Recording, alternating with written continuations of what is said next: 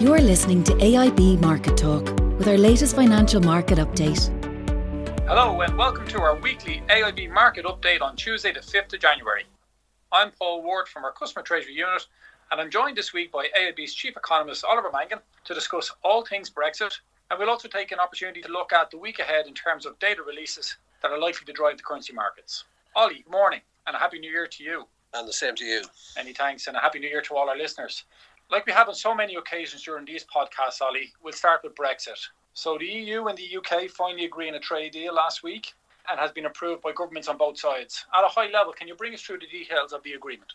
Well, the deal is more or less as anticipated. It's been described as a skinny trade deal, which is probably a good description of it.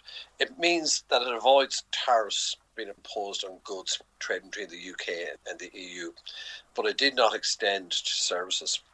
So, as Theresa May pointed out, it's a deal in goods trade that benefits the EU, but not a deal in services that would have benefited the UK. Having said that, obviously if the fish issue was resolved, which is proving difficult, and trade has been moving freely between the UK and the EU in the first number of days. Now, volumes are low, but obviously it does mean there'll still be a major change in the trading relationship with the UK this year. Effectively, what's happened is the UK has moved outside the EU customs union and moved outside the single market. And to avoid tariffs being introduced, a trade deal has been struck. But you still require customs clearance documentation. Yep. There'll be a lot more red tape now in terms of being an importer or an exporter uh, in terms of dealing with the UK. Now, whereas the EU are up and running in terms of doing the customs checks, etc., that is not true on the UK side. And it'll take them a number of months before they're fully operational in that regard. So you may not see the same delays on the UK side, but you could well see delays on the EU side, particularly where documentation is not in order. And we've already seen examples of this. So, is your sense, though, Ollie, though, that disruption will be probably even more prevalent the further we look down the line? The likelihood is that as trade picks up, trade is usually very light in early January. There was also a lot of stockpiling ahead of the end of the expiry date. And as trade picks up, you're likely to see more delays. And also, as the UK begins to fully operate the new arrangements in terms of customs checks, etc., you're yeah. going to see more delays and what have you. I suppose the, the risk for traders is particularly those who share containers. Your documentation might be in order. But somebody else has goods in that container and their documentation is not, the whole lot gets stopped. I said there's already been examples of this. But I think the trade deal has been welcomed because, first of all, it avoids tariffs, which was particularly important in Ireland's case, particularly on the agri food industry. So that's good news. And secondly, it certainly would have soured relations between the UK and the EU if there hadn't been a trade deal and tariffs had been imposed, etc. But I mean, this is a long way from the single market, particularly for services, and a long way from being in the customs union. So, no matter what way you look at it, there will be increased costs for doing business with the UK. There could well be delays, but obviously, a trade deal, the situation would be far worse if we didn't have a trade deal. Yeah. So, it's been broadly welcomed within the EU, approved by all EU governments, and broad-based support in the UK as well for, for the trade deal. But as Theresa May pointed out, she negotiated actually a better, better trade deal, and uh, Labour didn't support well. it, so she was quite sore about that. Can I ask you something, though? You mentioned there like the additional costs, and, and I'm really thinking of the exporter here. So I suppose there would have been an expectation maybe that we would have seen a bit of a bounce in sterling. But the currencies remain fairly range bound. I mean, what's your thoughts, I suppose, initially in terms of what's happened with euro sterling and, and maybe how that might play out in the coming weeks? Well, I suppose certainly in recent months, we've been worried that we felt the upside for the currency in the event of a trade deal was limited. limited yeah. And that has proved to be the case. As limited felt, as it is being, though? Well, I thought the euro's fallen back. It got back to as low as 89. We suggest it might get to 87 or 88. Mm. But really, 89 to 91p has contained all the action that up to Christmas and has contained all the action since then. I think one of the things that's changed is within the UK, obviously there's been a very sharp rise in the number of new coronavirus cases. You have that new strain of the virus as well, which is worrying people. And you know, a very strict lockdown has been imposed right across yeah. the UK, and the UK economy, as was the case in 2020, suffered far more in terms of the effects of the lockdown than other countries, and that's seen as continuing into 2021. So I think that is acting as a headwind for the currency. And actually, if you look at futures markets, they think that predominantly only in the UK are we likely to see rates lowered again in 2021.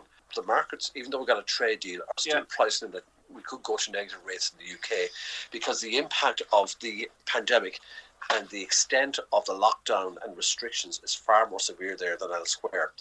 So, there's a couple of things at play here. There's Brexit. There's the potential of negative rates in the UK. There's the impact of COVID and what that means on the economy yes. in the UK. So it, it's more than just a Brexit story that uh, may yes. drive this currency going and forward. I think yeah? so. What we had is a much more limited bounce to the currency than we would have been expecting maybe four weeks ago, and a likelihood that sterling will remain. I mean, it's at low levels. It has been for quite some time, and it's likely to remain at these low levels. So it could remain range bound to that sort of 89 to maybe 92p range, particularly over the autumn months of the year. Given that we're likely to see an extended lockdown in the UK economy, and I know other economies have been in lockdown. But if you look at the data last year, the, the impact was much more severe in the UK than elsewhere, and that may have knock-on effect in terms of monetary policy this year. Whereas rate changes are not really expected in the eurozone or in the US, the markets are looking for some further rate cuts in the UK. So, as I said, that is acting as a headwind for the currency.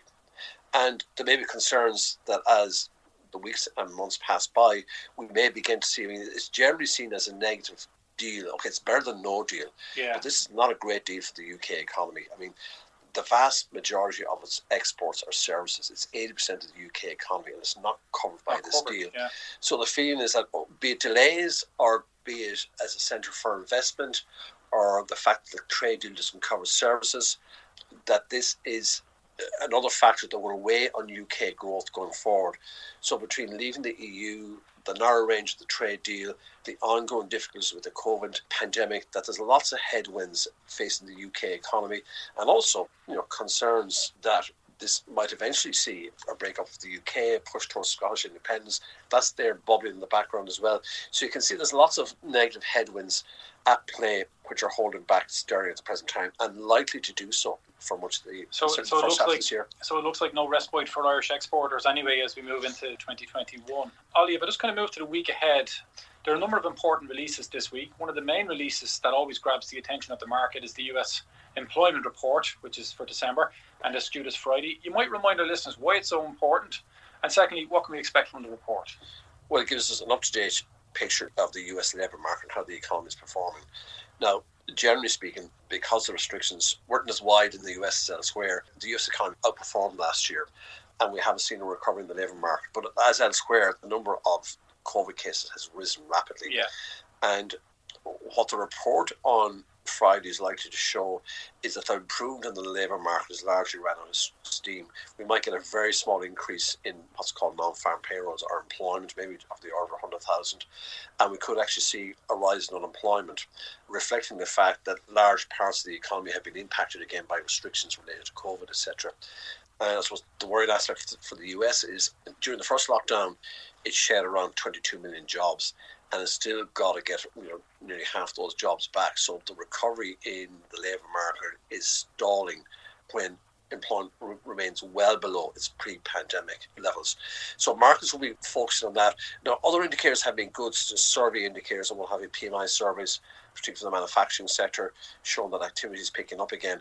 But it would be worrying to see, but not surprising to see the momentum in the labour market the recovery that was there has run out of steam, and I think that's what the markets will be looking to see on Friday. So again, like elsewhere, I mean, there's obviously been good news in terms of the rollout of the vaccines, etc. And on a medium-term basis, let's say on a six to nine-month yeah. view, that certainly is positive for growth. But near-term, there's no doubt that the rapid rise in new cases, the restrictions that are being imposed, the lockdowns in certain countries, including Ireland and the UK, are going to be a major headwind for economies, certainly for the opening quarter of the year. And with a weak finish to last year, you know, we could be talking about a double dip recession in some economies. Like we saw a recession the first half of last year, then a recovery through the summer, then a marked weakening economic activity in the closing couple of months of the year that could well extend into the opening quarter of this year. So near term, markets remain concerned about the impact of the ongoing pandemic is having on activity, notwithstanding the fact that as the vaccines are rolled out, it should lay the basis for a sustained and strong recovery in activity, taking root in the second half of 2021 and extending into 2022. Yeah, and look, as you would expect, I suppose, with the rollout of the vaccines globally, it should have a positive impact for our economies. But can I just touch on one point in relation to the US employment report that's due on Friday? It previously has caused event risk for the dollar. So just maybe to finalise really in terms of the euro dollar current trading position, where we've kind of since the start of December been above 120. It seems to be in a range, Ollie, of 120, 125. Would that be fair to say? Well, Or- it's, it's been in a very narrow range actually, Yeah. right through the Christmas period. That held in very thin market conditions over the Christmas. 122 to 123 has been containing all the action. I think just to put a bit of perspective on it, you know, the dollar has been at very elevated levels for the last five or six years. Yeah. It did lose ground in the second half of the year, especially as you know, it has been a currency that has acted as, as a safe haven and obviously was strong the early part of the year when the Yeah. pandemic crisis was at its peak. The, the positive news in regard to vaccines, etc., has seen a move out of safe haven currencies like the US dollar. So it did lose a bit of ground in the second half of the year. Now, in terms of trading against the euro, I think there's two levels to bear in mind. One is 120 and the other is Okay. 125. Why is that, Ollie? Well, the euro has not risen above the 125 level ever since negative interest rates were introduced in the eurozone back in 2014. That's seven years ago. My God. So 125 is a very big level for it to overcome. This is only the second time since 2014 that has risen above the 120 level. Now, the previous rise was back, I think, at the start of 2017. It wasn't sustained and it fell back down below the 120 level, back all the way back down to below 110. I think, given the prospects of the rollout of the vaccine and the prospects for recovery in the second half of the year, the 120 level may hold, you know, or it might fall back to maybe Yeah. 118. So I think you are right. Probably 118 to 125 is probably the broad trading Broad range, trading range, but it yeah. could well be a narrow trading range. In terms of the labour market report, I mean, I think we have weekly data that I think the, the markets will be expecting a weak report, signs that the recovery in the US labour market has run out of steam. So a weak labour market report shouldn't be a surprise uh, to the dollar. Yeah. Uh, if it's particularly weak, we could see the euro rise somewhat further above Okay. the 123 level. But bear in mind, 125 has not been breached Yeah. since negative rates have been introduced in the eurozone back in 2014, and negative rates are here to stay for a long period of time in the eurozone. So it will be difficult for the euro to make headway against the dollar, further headway, I should say, against the dollar in the opening months of the year. That's interesting, Ollie. And just look, before we finish, is there any other data releases that we need to be aware of for the week ahead? Well, I think survey data for in the US for we've already seen some. We've seen the Irish case. We have what's called the PMI data, Yeah. a very strong figure for manufacturing released yesterday, Yeah. and we have the services data to come tomorrow, Wednesday. But generally speaking, survey data did pick up in the closing months of the year. Again, the restrictions were lifted Yeah. in, in December. The risk is that those figures or those survey data could weaken again in January or February. I think markets know that we're in for weak data for the first couple of months of the Yeah. year. It may not have a huge impact on market on the expectation that this could be the last major wave to the pandemic. Hopefully that's the case. And that as the vaccines rolled out, we will see a recovery begin to take root, if not in the spring, certainly in the second half of the year. Okay. Many thanks for the update, Ollie, and a big thanks to our customers, colleagues, and listeners for joining us on this week's podcast. To stay up to date with the latest market developments, please subscribe to AIB's Market Talk on the podcast apps for iOS or Android. And for those customers impacted by the pandemic, you can find details at AIB support packages at aib.ie forward slash COVID 19. Many thanks.